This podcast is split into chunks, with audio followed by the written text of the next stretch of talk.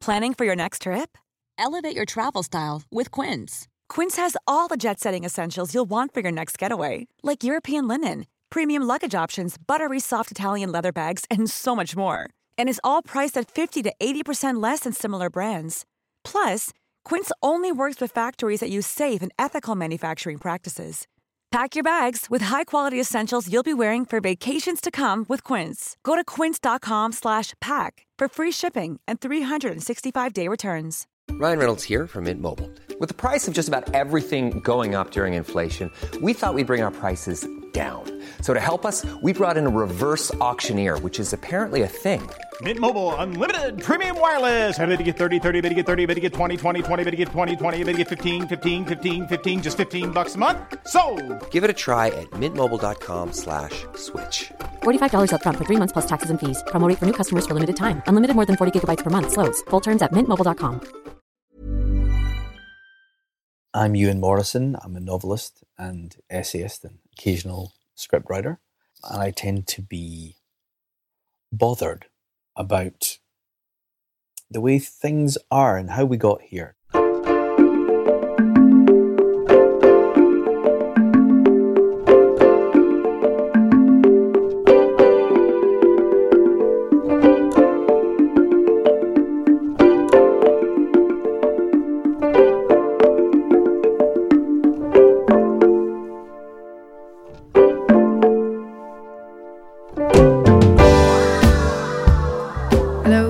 Colette Colfer, and welcome to Spokes. In this episode, I'm chatting to the Scottish novelist, screenwriter, and essayist Ewan Morrison. He has written seven novels, including his latest, Nina X, which is the story of a girl who's raised in a cult and almost completely isolated from the outside world until she escapes at the age of 28. The book won the 2019 Saltire Scottish Book of the Year Award. Ewan has so many other awards and accolades that I can't even include them all here. He's a three times BAFTA nominee. I'll put all of the other information in the show notes. He has also written articles for the top UK newspapers and for international magazines, including Psychology Today. And he has a TEDx talk about utopia. The main focus in this chat is about how good intentions can have unforeseen and even negative consequences. We chat about idealism, his book, Nina X, about cults, love bombing, and about groupthink. I began by asking him where exactly in Scotland he is at the moment. I'm out in Argyll and Bute, which is a, a very quiet, you know, it's near, it's just up from the Mull of Kintyre, made famous by Paul McCartney. And where are Ah. you? You're in Ireland somewhere, I take it. Yeah, I'm uh, up in County Wicklow in a in a rural setting Lovely. Of fields and lanes. Yes, we have all that as well. We have um, our lanes are so bad that the suspension fell out of my car last week and I had to get a new car. So uh, right pothole central. Yes, pros and cons to the countryside. It- it- yes, indeed. I mean, I've been following you for a few years on Twitter, and you post lots of really interesting things and art, and you also write for Psychology Today. And a few weeks ago, you posted a link to your article, "The Road to Hell." hmm And I think I had read it before, but when I read it this time, I was like, I have to get him on the podcast. Yes, I should probably pull the article up actually so that I can. Um, yeah, no, the road to hell. Uh, that's my sort of philosophy of life, really. Um, which it sometimes takes a long time to boil these things down um, into a, a couple of thousand words, but it's been years of research, really, uh, and trying to work out a set of paradoxes and problems that arose in my upbringing through idealistic parents. You know, um, so I was burdened with the question of why does idealism not work um, as a child, um, and I, it's, it's taken a long time to, to work that out through a lot of historical and philosophical reading, really. so, even as a child, then, do you think that you had that idea? Well, it's simply a question of watching your idealistic parents fail and collapse um, through the, the the force of their ideals. Um, my parents were were, were sort of hi- hi- hippie pioneers in in the far north of Scotland, and they held the, a real mixed bag of utopian beliefs from the 1960s. Like what kind of stuff? Well, like uh, the idea that the nuclear family is oppressive, even though you have kids yourself. The idea that you can bring culture to the masses. The masses are asleep and slumbering, and they need to be uh, taught um, progressive politics. The idea that uh, an independent Scottish nation could, could become a utopia of planned, uh, you know, a planned society. Um, when that that when a country falls into the hands of the idealists, they will they will turn it into a um, a much better, more just, equitable place. Um, there was free love, I suppose, as well. Uh, drug taking, the whole rag bag of kind of um, uh, kind of dissenting activities against the powers that be. So I was bred with a bunch of phrases which you know my parents were not far away from the SDS and the and the Weather Underground and the kind of things they would talk about, and the kind of people who who who would um, hang around with us. So so uh, I grew up just watching watching them fall apart and watching their ideas turn to garbage um, and realizing that it all had a very damaging effect on me and my sister. So, I mean, they they would always say, even as things were collapsing, that they they had pure ideals and that they had you know good intentions, and the problem was just the world. Um, but um, you know, over time and through research and looking at where they came from, where hippies came from, tracing it back to Jean-Jacques Rousseau and earlier, um, I worked out that this, this, uh, this internal problems in, in the project of political idealism itself. I was going to actually ask you that about where did their ideas. So, did they themselves read Rousseau, or were there other things that they were reading at that time? Well, it's an interesting thing, isn't it? When people try to trace back the history of progressivist politics, where did it really come from? I don't think that my parents were aware of Rousseau in as much as the same way that I don't think Marx was fully aware of the indebtedness that, that Engels had to the Anabaptists, you know, um, uh, and how the entire um, progressive project rests, you know, has its birth really within Protestantism. It's not, it's not really understood. Well, anyway, so my, so my parents, I think, uh, they they were talking uh, Huxley, E.F. Schumacher, Small is Beautiful. That was one of my dad's Bibles, um, and that was, you know, you sort of dig in as well to to Thoreau, Emerson. Uh, the the American progressive tradition as well. That these were things which were floating around. I, I, I, don't real I don't think that the hippies really realized the full history of what they were taking on board as well. The, for example, the 18th century experiments in communality, um, the the 210 I think um, utopian towns built in um, the Americas in the 18th and 19th century. Um, which which which all failed, of course.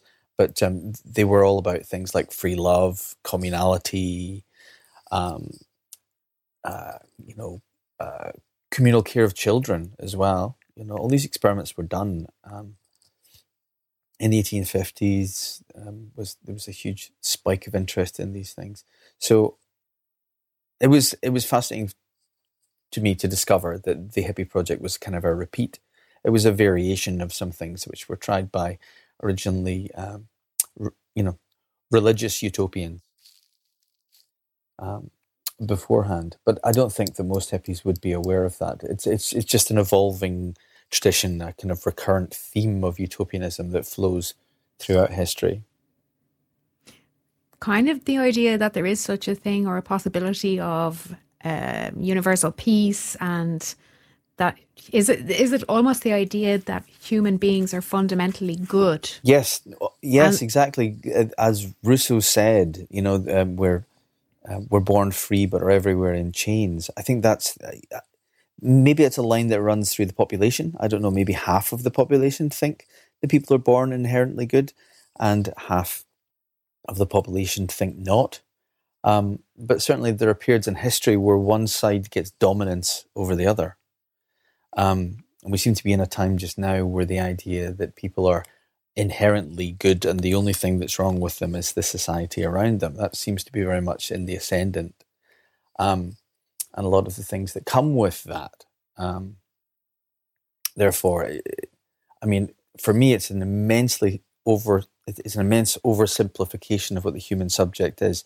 Um, became aware of this reading Stephen, Steven Pinker's The Blank Slate, um, where he you know, he says that that utopian idea that we're all born good, you know, has absolutely no um, no foundation in science, in neuroscience, in behavioral science, in in in the science of the growth of human beings. Uh, you know, he cites some interesting examples. For example, many utopians will claim that a utopian society will get rid of lying and competitiveness. Uh, he, he points out that lying is actually a, a, a neurological necessity in the development of children for them around about the age of four to five, they they have to lie in order to work out where the parameters are between me and you, the consequences of truth telling or not. It's the awareness of the social contract, if you like, um, has to, uh, uh it's, it's a, a stage that they have to have to go through. Competitiveness as well. You have to. It's so paradoxical competitiveness because even those who say that competitiveness is a social construct compete with each other to shout it the loudest. yeah, it's a worrying thing. I see my son's school. I, uh, the sports day now, mm. there's no medals for the, the, the, there's no winners. Yeah. Everybody's a winner just for participating. Mm. And as this was happening, even when he was in the early years, I was thinking, mm, I'm not sure if this is a great idea. So, what do kids grow up with learning what then? Well, I mean, see, this know. is a really interesting one. The non-competitive sports thing came into effect powerfully in America around about the same time as um, as President Obama's anti-bullying thing as well, and they're both based on this blank slate notion that children are born a blank slate, and if you don't teach them how to be competitive, then they won't compete, and if you don't teach them how to bully, then they won't bully. Um, but the, there were some adverse effects um, of the of the anti-bullying campaign, um, which were that it didn't see a, ra- um, a decline in the amount of bullying, but it saw an increase in the amount of bullying reported. So it seemed to, if you raise awareness of bullying, and say you have a class full of kids and you're teaching them all about how bad bullying is, you get them to stand forward. Who's who's been bullied in this class? one stands forward and then another one. And then they all look around to think, well, hold on, if I don't join in and say I've been bullied, then I'm going to look like a bully. So then you get these ridiculous statistics that come out of the anti-bullying campaign, which is 90% of children are bullied in, in, in, in primary schools. Um, so there were also some people claimed as well that the anti-bullying campaigns caused an increase of bullying, not just measurable bullying, but actual physical bullying, because it uh, some of the educational material as to what bullying was was something that kids just wanted to go and try out afterwards. You know. Yeah, mm. it's kind of a natural thing mm. that children do. They're they're antagonistic. Yeah. It's a way of making sense of the world. Mm. Not saying that we grow out of it as adults because yeah. we're all, uh, you know. Well, there's just that. We can. Uh, yeah, there's just that whole question really of of whether or not there's such a thing as human nature. I mean, that's what Steven Pinker's Blank Slate was really all about was he was saying, look, the human sciences show that we're not born blank slates at all. We've got a lot of pre-wiring, and it's it's not just you know what we're taught um, and what our grandparents taught our parents, and it's actually stuff that's that's here for the survival of the species, um, and that therefore that limits really the scope of what we can do with human beings. We we, we can't we can't create a perfect person. We can't create a morally perfect person. And therefore, the outward conclusion of that is that we can't create a morally perfect society either. We just have to kind of make do and do what little we can, knowing that humans have got an inherent flaw. Um, so, uh, again, it's not a very popular idea, at, at, you know, at this time. It was it was largely the Christian worldview, I have to say. You know, it's also also also the Buddhist worldview. You know, it's, it's, it's the non-perfectibility yeah. of human um, beings. In the book, The Blank Slate, I think he talks about the idea that if we even mention the word nature at all, mm. it's considered controversial, at least today. Mm. Uh, but looked down on, and people are vilified even even for mentioning the possibility that humans have have a, an in something inherent that's in our genes or our biology. Mm. Well, for me, it was through years and years and years of therapy. I worked out that most of my social problems resulted from the sort of double whammy of sorry, my my psychological problems resulted from the double whammy of having idealistic parents who turned a blind eye to reality, and the fact that I was horrifically bullied for many years when I was a kid and had a stammer. Um, probably because I had hippie parents actually and didn't fit in at all. Um, so that really made me question the whole thing about whether bullying was a social construct. And when I was 17 and went to art school, I was utterly convinced that bullying was a social construct. So much so that I I, um, I realized that you know uh, I wanted to change the world. You know, I became very politically motivated when I was you know just coming out of my teens.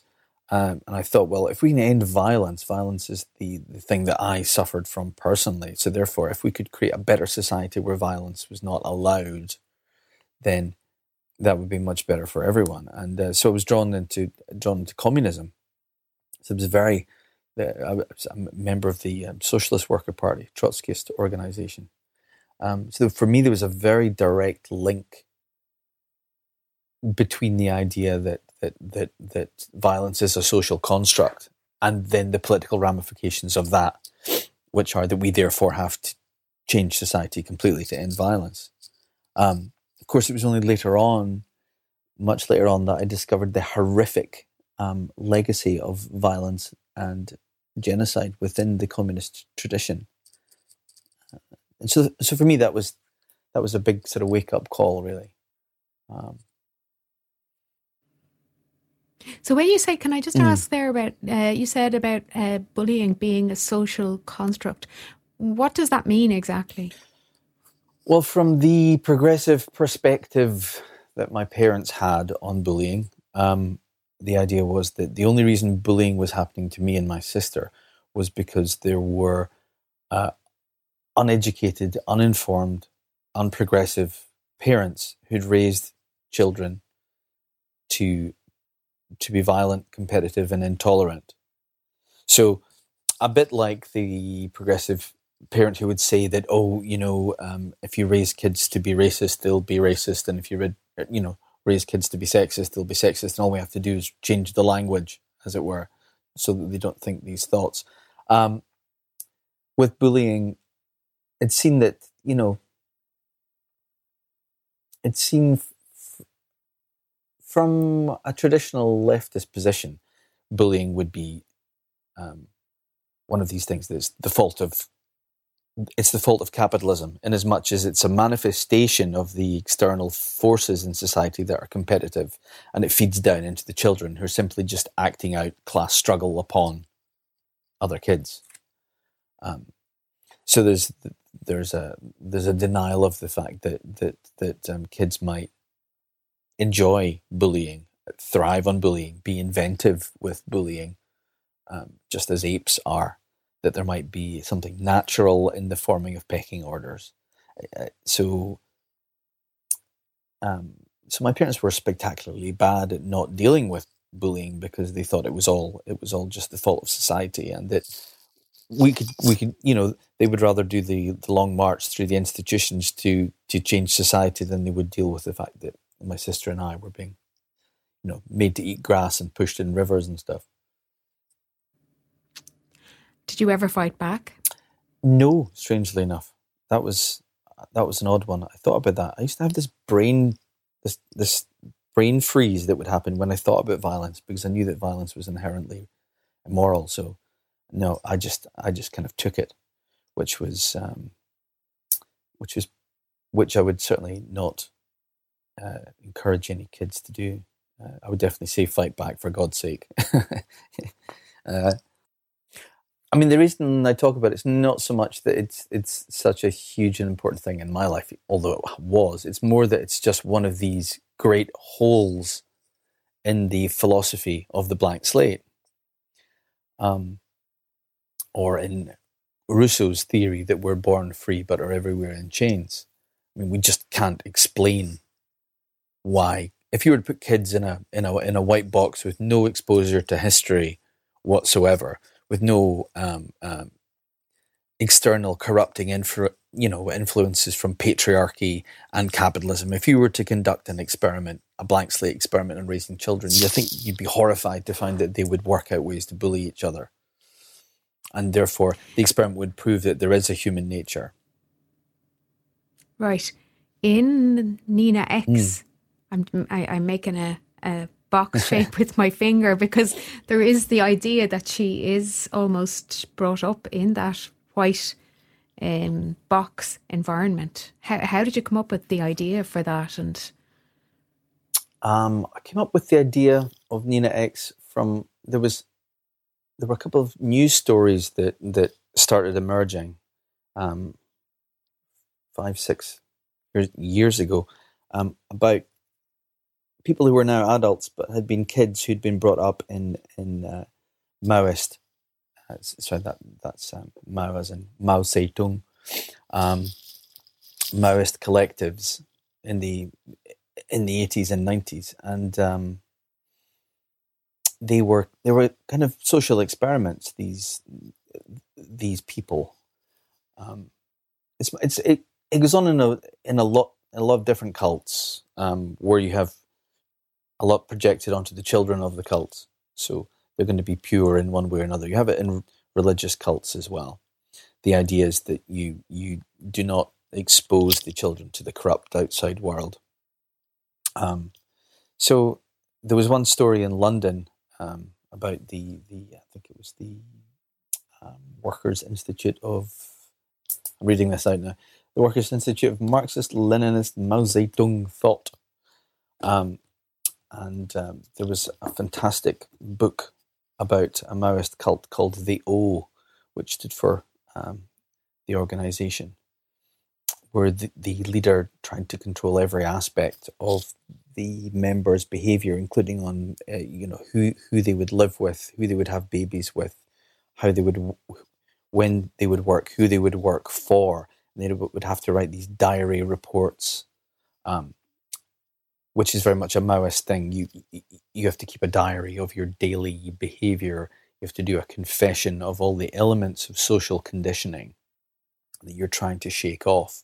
So through the diary of confessions, you're trying to become the pure socialist man, as Lenin called it. You're trying to critique away the elements of culture that have influenced you, and you're trying to to share with your comrades your project to, to, to purge yourself of all the capitalist things.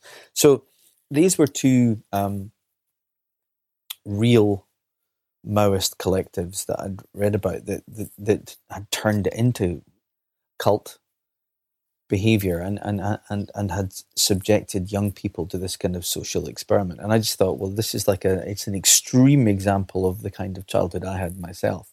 So I just wanted to to have Nina be um, the most extreme experiment in creating a blank slate child um, within, you know, a Marxist collective that ends up cutting itself off from the rest of the world. So that was the kind of framework for Nina X, and I did, um, you know, the paradox within the story or the driver within the narrative is that Nina, after she's been kept in this increasingly isolated collective, not allowed to see television, not allowed to hear the radio, not allowed to go outside, then at the age of 28, uh, is subjected to the confusion of modern modern capitalism and um, surviving outside the collective, which has collapsed. And and so the book's really about whether or not she'll survive in this really rather confusing world that she's been thrown into, um, with the, the, some odd Marxist vocabulary, vocabulary and mindset that you know that she's got. She has to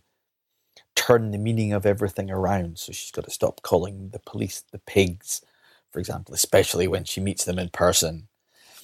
Uh, and part of the comedy of Nina is that she she she tends to verbalize what she's thinking to people because she's never been told that that's not the wrong thing to do. So she'll say hello to a pig, she'll say hello pig, and then she'll go, sorry, you're not a pig. Everything's the opposite now. Greed is good. Um, capitalism is freedom. Hello, my name is Nina. Um, so it's um, it's a kind of play with with the um, a very horrible set of circumstances that's that someone was put into as a child. Um, um, it's a pretty extraordinary book. I mean, I had no idea it's based so so much on a, a real story as well. There's um there was a fantastic book that I came across um, by it was called Linguistic Engineering um, by Dr. Feng Wan Yi. Um, it's published by the University of Hawaii, and it was a study of linguistic engineering in the Chinese Cultural Revolution, and explained the four different techniques by which uh, um, something close to brainwashing is is is um, is achieved. Um, so there's the the uh, the the active society-wide destruction of specific words. There's the forcing of new words into the vocabulary. There's there's rituals of language usage, and there's purging of people who use the wrong words.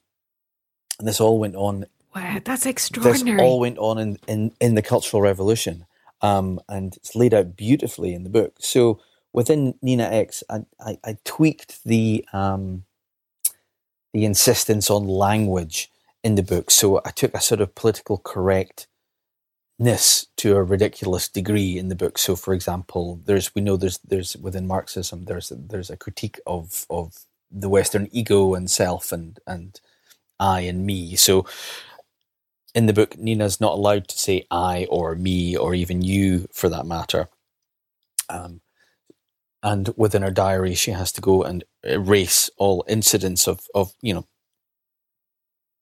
contaminated capitalist speak like talking about the me and the self and i like this and i want this and i need this and so she's got to remove all these words from her diary and within the book um, you actually see that on the page because the words are are are, are uh, in, in gray rather than in black where they've been um, erased um, so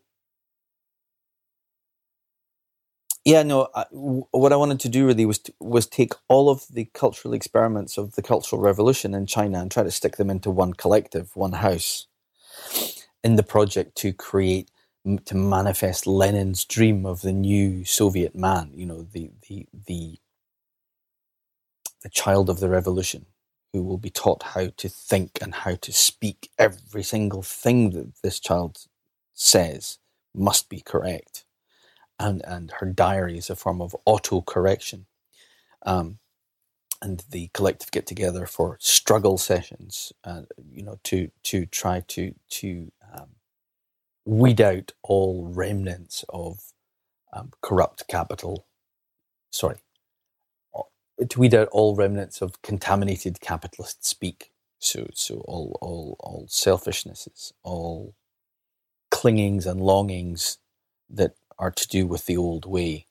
Um, and I, I mean, it's a kind of a bizarre experiment for a child because she's she's given so little in the way of stimulus, and it's all very much to do with with um, really erasing the things that the adults in the collective feel guilty about. So within the collective, there becomes problems about who are the child's who are who are Nina's most favorite adults, given that she's not allowed to have a mother or a father, because mothers and fathers are patriarchal. So she becomes more and more attached to one of the comrades, Comrade Uma, um, in the book, who acts like a kind of mother figure to her. And then there's the kind of dramatic and the effervescent comrade Jenny, who's always saying the wrong thing and giving out hugs, and she's like a bit of a hippie and is inappropriate. Um, and uh, so Nina has to sort of work out who her direct, who who's going to be mum for her, you know.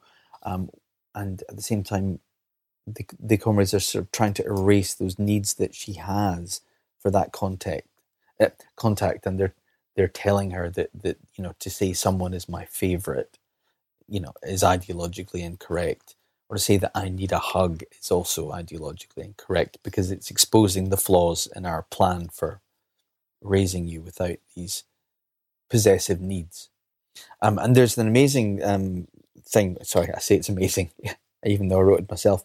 An amazing thing I stumbled across, which was the whole feminist debate about the body and um, menstruation, whether it, it comes from you, whether it's it's it's a it's something you own. It's brilliant. Uh, there's a there's a section in the book where Nina starts menstruating. She doesn't realize whether it's whether it's it's her or whether it's private. Pro- Has she made something?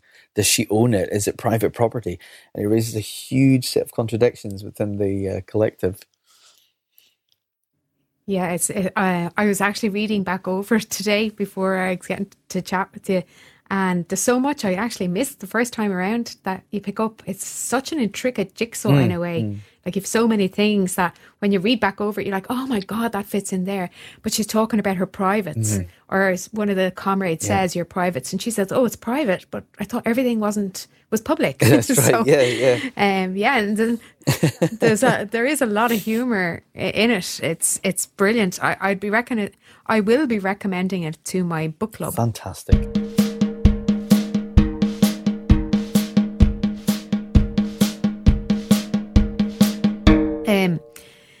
Can we get back a little bit mm-hmm. then? And I know it connects with it to the road to hell. Yeah.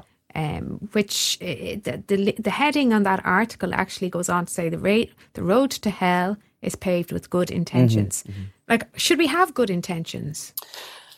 I think we should have good intentions, but something, some, there's a kind of chain of problems that come when we have good intentions. One is that sometimes the kind of people who are drawn towards good intentions are more about parading good intentions than they are about achieving things. So those with good intentions should always be wary of, you know, the bonos of the world who, who just want to, you know, wave a flag and then they'll bugger off before they find out what's actually happened. Um, you know, Live Aid's is a really good example of that. And I quote that in the essay. Um, folk can get the, the actual stats from the essay and the link. Um, but but um, Aid did not achieve the, the great goals that it set out to. Um, what it ended up actually doing was was putting billions of sorry millions of pounds in the hands of an Ethiopian dictator, um, and helping to continue a war and exacerbate a war that was already going on and that was the cause of the famine in the first place. One of the problems with good intentions, though, is it's very easy to have two or three words like say, feed the world, whatever, and to get together in a euphoria of positive well wishing en masse together in a big mob and all feel really good because um, in this godless world, if you like, it's very hard to position yourself as moral in any way.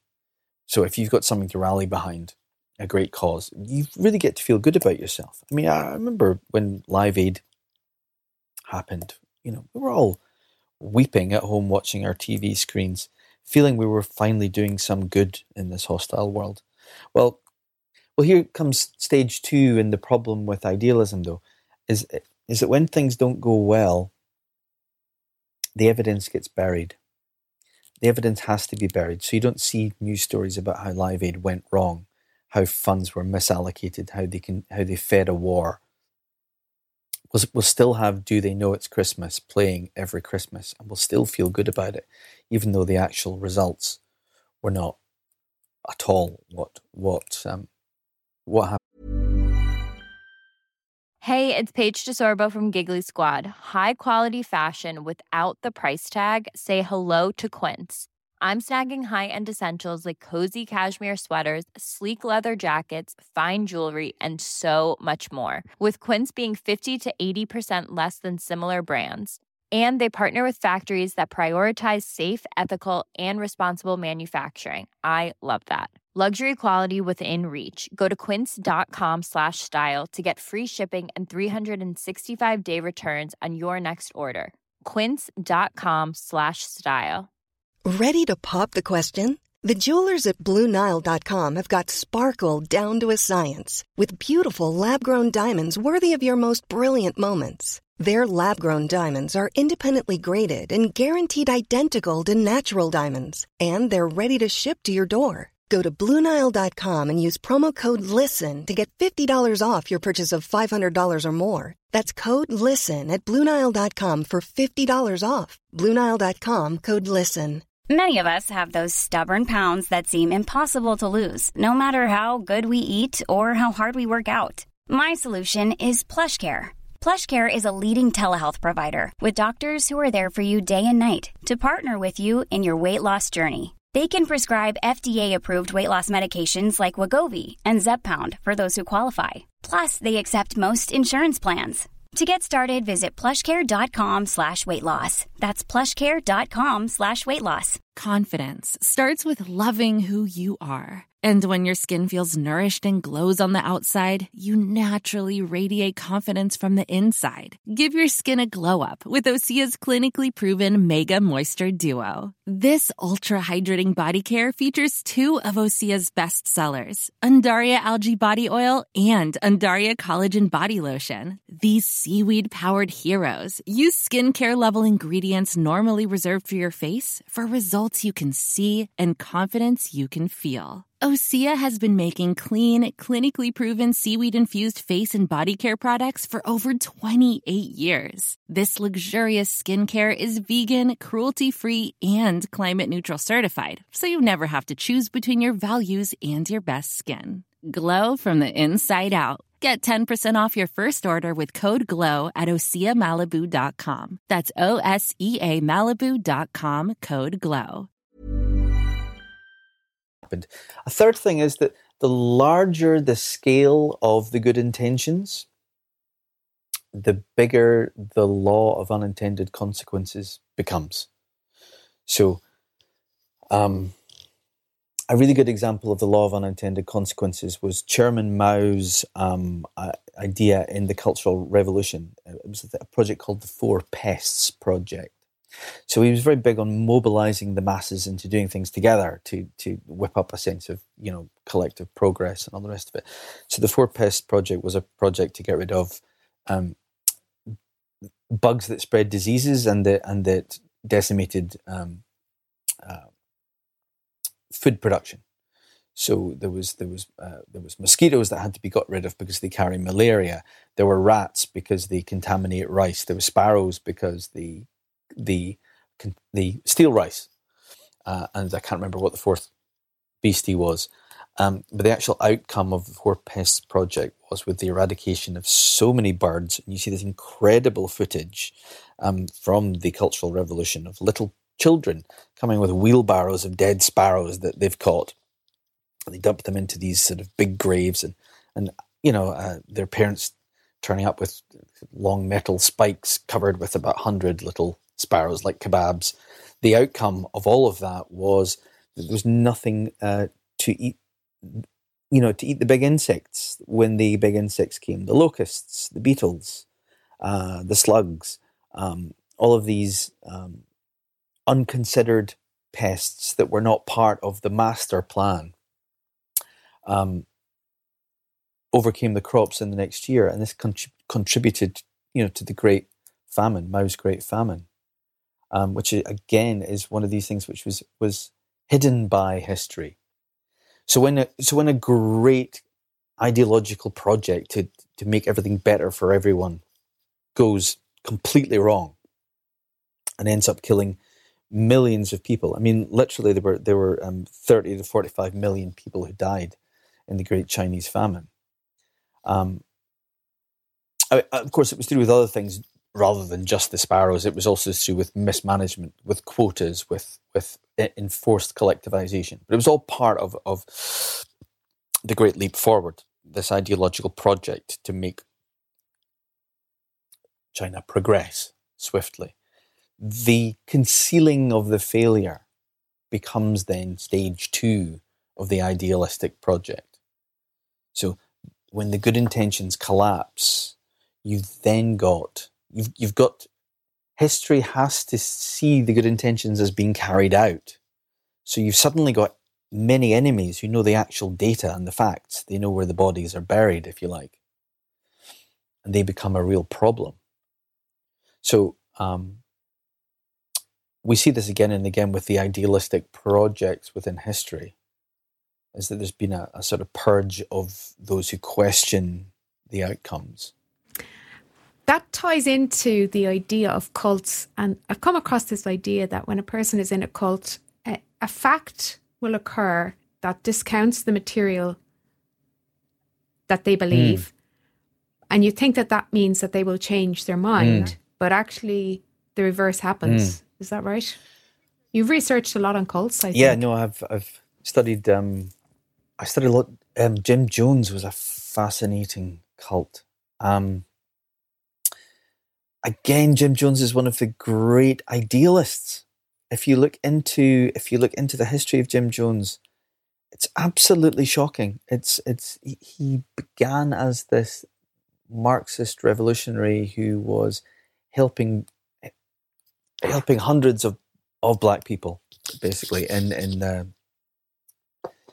in um, San Francisco and um, Chicago before that. Um, he was creating homes for old people. He was doing food deliveries. He was uniting them all in this uh, church that was was um, then being used for political rallies and you know getting behind the Democratic Party. If you there was a thing where if you ever wanted a couple of hundred people to turn up to a civil rights um, march, then you got on the phone to Jim Jones, and Jim Jones was there with you know with his his congregation, um, and it you know Jim Jones looked like a great pioneer of of um, progressive idealism, and for it to end um, apparently inexplicably in the jungles with the death of 989 people who who'd taken the cyanide Kool Aid, we don't tend to put it thread that together how that actually happened. How could it go from this great idealist project to this this horrific genocide? This murdering of children. Um, and a lot of it was to do with the mechanism that you've just described there. So when Jim Jones decided to move to Guyana, um, he had this idea that just because he thought you could build a utopian community from scratch, that it would work. So it's it's what we call the idealist fallacy. Um, it's like the intentional fallacy. You know, just because I want something to happen, it's going to be exactly like the way that I predicted it. We all mean really well, so therefore, we're not going to have any trouble clearing an area of of of uh, tropical forest. We're not going to be completely you know, inundated with floodwater, with malaria, with the inability of Americans to adapt to tropical climates. We're not going to have any trouble trading we're not going to have any trouble with roads and access. I mean, they were they were just plagued with all of these problems. Anyone who tries to create a utopia in the tropical jungles, and there have been many attempts to do so, including even the Nazis, um, they've all they, and uh, so, sorry, not not not not just the Nazis, but um, oh, who was the tire manufacturer who tried to was it Fordlandia? They're Ford uh, tried to actually create a utopia in the jungles of the uh, tropical South America as well. Um, but these things are are doomed to fail because because you know you're taking a Western idea of um, of the blank slate, you know, and you're meeting nature. You're meeting nature that doesn't know about the blank slate. It doesn't care about the blank slate. It doesn't. You think you're erasing all traces of, of corrupt civilization, but you're you're you know you've got swampland conditions that that are your foundation for your for your new utopia. Um, so basically, what happened with Jim Jones was people started saying, "Jim, this is not going to work," uh, and he would go, "Well, it's because you don't believe enough, so you'll you'll be punished by by everyone else." And because they were miles from anywhere, the punishments became extreme and cultish, like digging co- uh, graves for people and making them sit in them um, or lie in them for, for a whole day while people would hurl down Marxist abuse at them for how they didn't believe in the project enough. Um, there were group beatings. Um, there was um, people having their children taken away from them as punishment as well, and given to other parents to take care of. Um, so basically, you had unregulated because they'd thrown away all the social mores of Western civilization, and that was part of their project to start with the blank slate, you know, um, they very soon realized that they could get away with doing anything to anyone that disagreed with them. So, so silencing of all opposition became a big part of the Jonestown. But did they did they willingly take the, the pills then that killed them? Yes. Yes, I don't believe in the conspiracies that say the CIA came in and shot them all. Um, I, the um, the Jonestown ma- massacre. It was it was this perverse hybrid of Christian apocalypticism and Marxist millennialism or millenarianism. You know, um, there was this idea that it would be better to die, die a revolutionary martyr to the cause of progress than for their um, failed utopia to be destroyed by America. So basically, Jim Jones, on the one hand, he, he clamped down on everyone in his failing utopia, in his mud quagmire in the middle of the jungle. Um, it became incredibly authoritarian, even though it was utterly dysfunctional. Um, no one could escape, no one could report back on it. And he became obsessed with the idea that the Americans were coming any minute now to come and shoot them all. So when um, a few of his his uh, his his comrades or disciples um, managed to get letters out to to um, Senator Ryan. It was at that time about how they want there was mistreatment and how they wanted to return to America. Uh, when Senator Ryan turned up with some um, reporters in a small airplane, um, well, we all kind of know where it went from there with the with the uh, the um, shootings.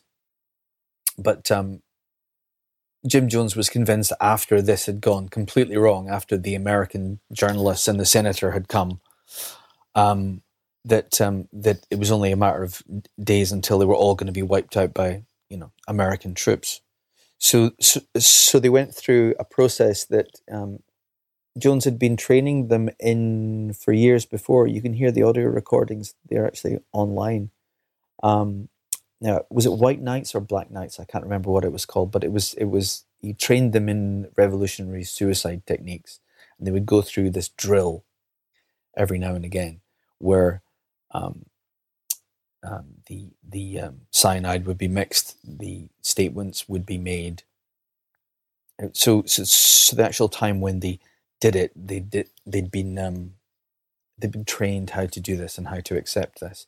And you get a horrible kind of group think that happens in these situations. I think that's what's so terrifying about cult behavior and about um, political conformism as well as that it is there comes a point in the proceedings of say uh, an attempted mass suicide where it's it's easier to go along with it and just kill yourself than it is to face the horror that you might have to oppose all these other people who've all decided that this is a good thing. And they might all be like you. They might all doubt that this is a good idea, but because it's the dominant story, everyone goes along with it. Did anybody escape? There was a, an amazing, um, amazing story about an old, an old woman who'd hidden under a bed while while it was going on. They had kind of bunk beds, collective uh, spaces where they, they, they, they lived in kind of dorms. It's all very makeshift. So she was under this little metal bed while it all went on. Maybe she fell asleep or something. We don't know. But basically, she woke up and walked out when it was over. So she she basically walked out of the room through the corridors. So dead mothers and babies, and then gradually out onto the the ground of Jonestown, uh, where there were 989 people, all all lying dead, um, bloating in the summer sun. I mean, extraordinarily horrific. But I mean, for me, it's just a huge warning shot whenever we become really idealistic about things, about how the more epic your ideal, and the closer it comes to blank slate social engineering, the more bloody dangerous it is. Talk to me. Talk to you. Talk to me.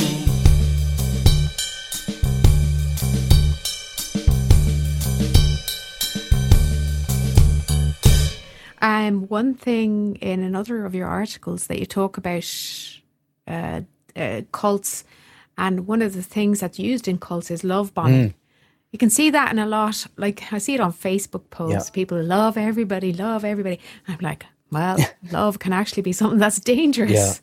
Do you think? Do you think love can be dangerous then in that sense? The concept of it. You mean love in the broader sense, or or just love in the sense of love bombing when you join a cult? yeah, I think both actually. But love bombing in a cult, but like then cults aren't necessarily always religious either, are they? No, indeed, indeed. Well, let's go with love love bombing in cults.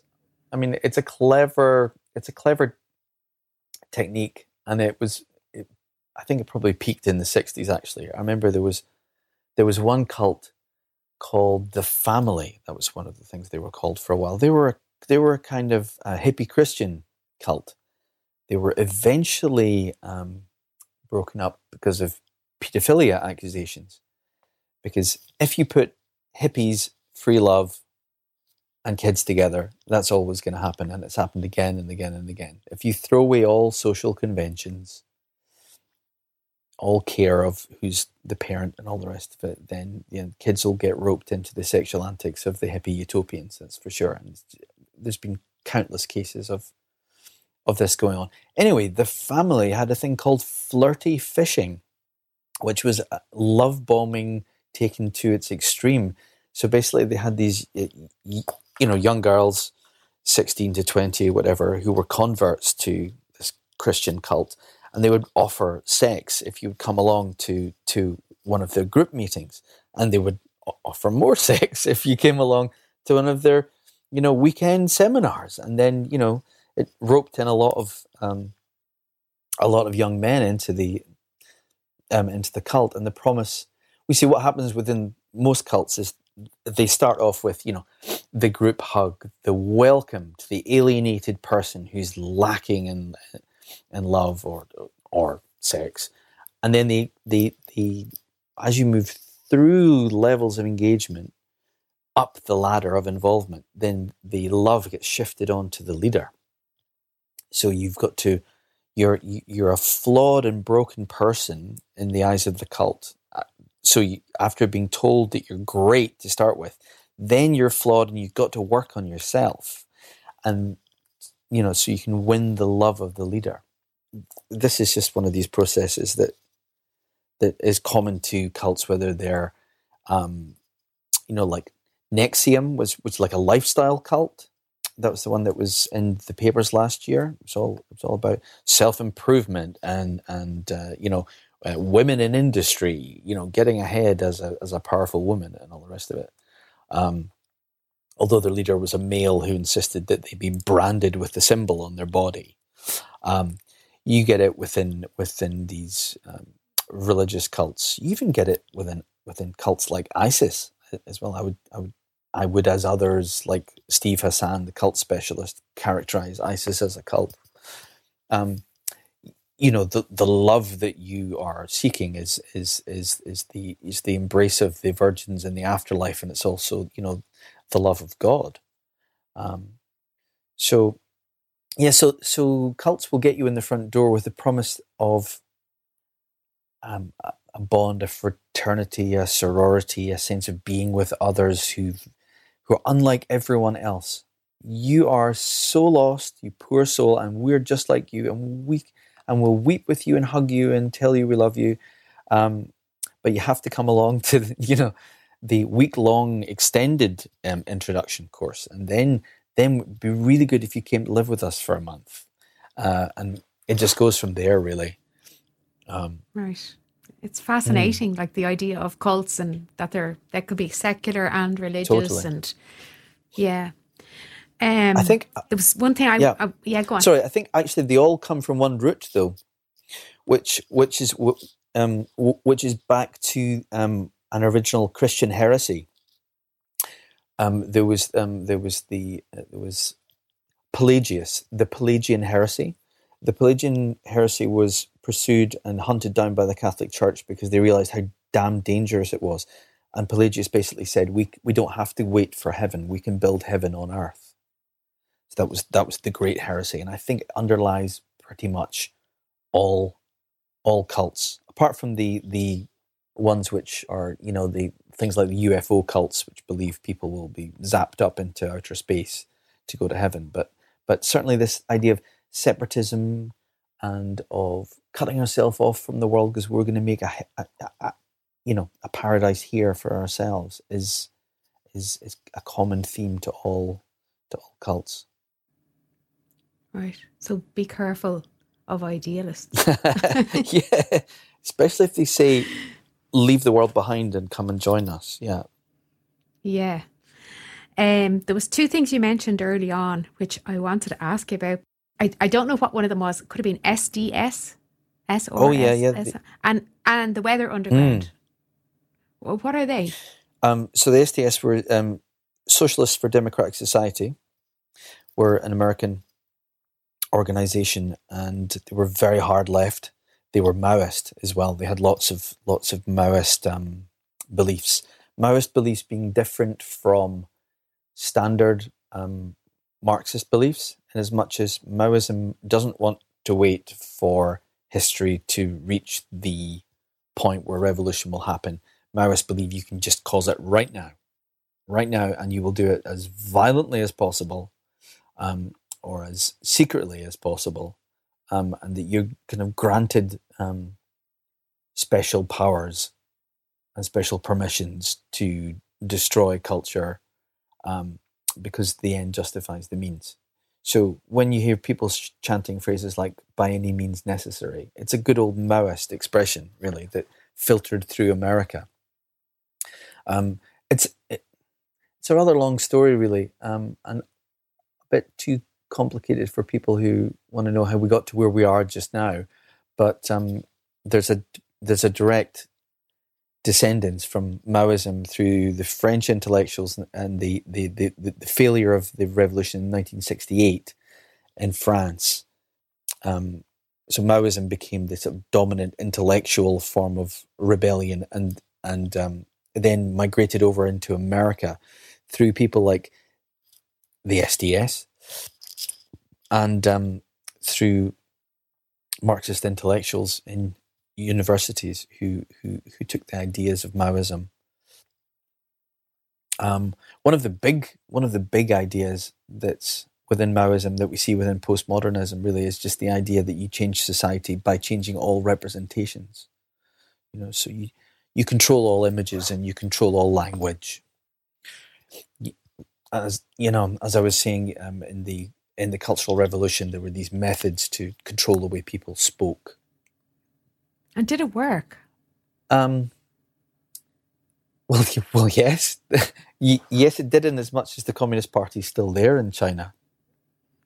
Yeah, that's the thing. In, Mm. in some ways, I I was thinking it's not that uh, those methods aren't effective in what they set out to Yeah. do. To a certain extent, they are. Well, there's, you see, I, when I was researching the book, I had to ask myself the question: Does brainwashing work? And I have to say that it, it's only possible to say that it does with certain big qualifications. It doesn't work as a set of technical um, practices. So you can try to control people's language and the things they say and the things they see, and you can control the context that they're in. But there's some wonderful part of a human being which is always skeptical and will always try to work things out for themselves. And it's the actually it's the only hope that we've got really for human beings. It's something that resists um, the totalitarian impulse to control everything. So on that level, brainwashing doesn't work. On a societal level, however, if you're pushing these techniques of control, of control of language, of um, informers everywhere, of of strict language codes, if you create a society where transgressors of the code are constantly punished and everyone's monitoring everyone else, as you do in a totalitarian state, whether it be um, East Germany after the Second World War, in which I believe one in three people were informers extraordinary. Um, or the Soviet Union or or uh, communist China, um, then you can achieve the outward effects of brainwashing because everyone's simply too scared to be seen to say anything or think anything that doesn't um, fit the party line. Um, God, I think I can see that today, like on social media. do you? Well, well um, yes, I do, um, and it's it's it's part of a it's part of a lineage, really. It's just it's evolved from the same stuff. From the Maybe that's also part of being human, then, is it? Um, I guess there's the there's the herding thing that we do, which is really quite scary. So um, the which herding. So so we become herded quite easily as a species. You know, like oh, like a herd like of a cows. herd of cows or like a herd of sheep. Yeah, yeah. Psychologists have been looking at this. There was a study, I think it was in Bristol a couple of years ago, where they showed that um, you can get 100 people to follow five pretty much anywhere. Um, if you've got people who are leading a group of, of others, others will just follow um, quite simply. There's been all these horrible tests in um, psychology that prove that we've not got as much free will or we don't exercise it as much as we think we do. So, I've seen this really um, funny and strange experiment where they have people set up in a room, and when the door opens, did you see that one? When the door opens, everybody except the person who, who doesn't know what's going on stands up every time a new person comes in. And eventually, the person who doesn't even know why anybody's standing up just joins them. That's that's hilarious. Uh, There's the famous elevator one. Have you heard of that one? The The elevator one. So there was an elevator test, a bit like this, where they had six people who were placed in an elevator, and one test subject who didn't realize that that was the test that they were doing. So I think it was something like every time they went down a floor, everyone in the elevator would turn and face the opposite direction even though they're facing the wrong way, and then they would turn the other way. So they basically, in in the in the course of like seven floors with this movement, they they trained the person who didn't know what was going on to do the same thing, and the person did do the same thing. Turned round for no particular reason at all, just because the others were, and felt they felt they had to just copy, or otherwise they would be stared at. Oh my God. I mean, you'd think, what are we all doing? we're all probably doing things like that. We don't even know we're doing them. Well, I guess I guess maybe there's some kinds of um, defense mechanisms that we traditionally had against um, group mobbing and herding instincts. Um, I guess the again to go back to the Christians, I'm, I'm I struggle to uh, for years. I was raised an anti-Christian by my parents, and I, these days I come back to some of the possible merits of a Christian worldview. But the idea that you're only ultimately accountable to yourself and to God, and that you know that you're going to make mistakes because you're a fallen person, is probably a better way of. It's one of the checks and balances against herd mentality. The conscience, an extraordinarily well developed conscience, uh, might stop you from just simply copying other people.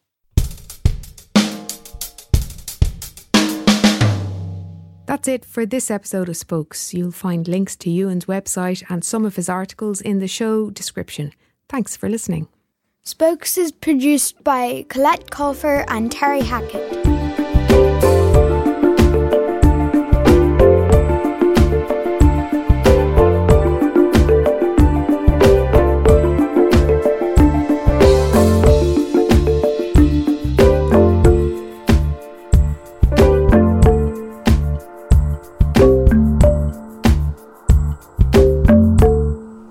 Like and subscribe and share the video.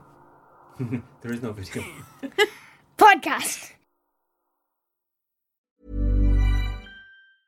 Hey, it's Paige DeSorbo from Giggly Squad. High quality fashion without the price tag. Say hello to Quince. I'm snagging high-end essentials like cozy cashmere sweaters, sleek leather jackets, fine jewelry, and so much more. With Quince being 50 to 80% less than similar brands. And they partner with factories that prioritize safe, ethical, and responsible manufacturing. I love that. Luxury quality within reach. Go to quince.com slash style to get free shipping and 365 day returns on your next order.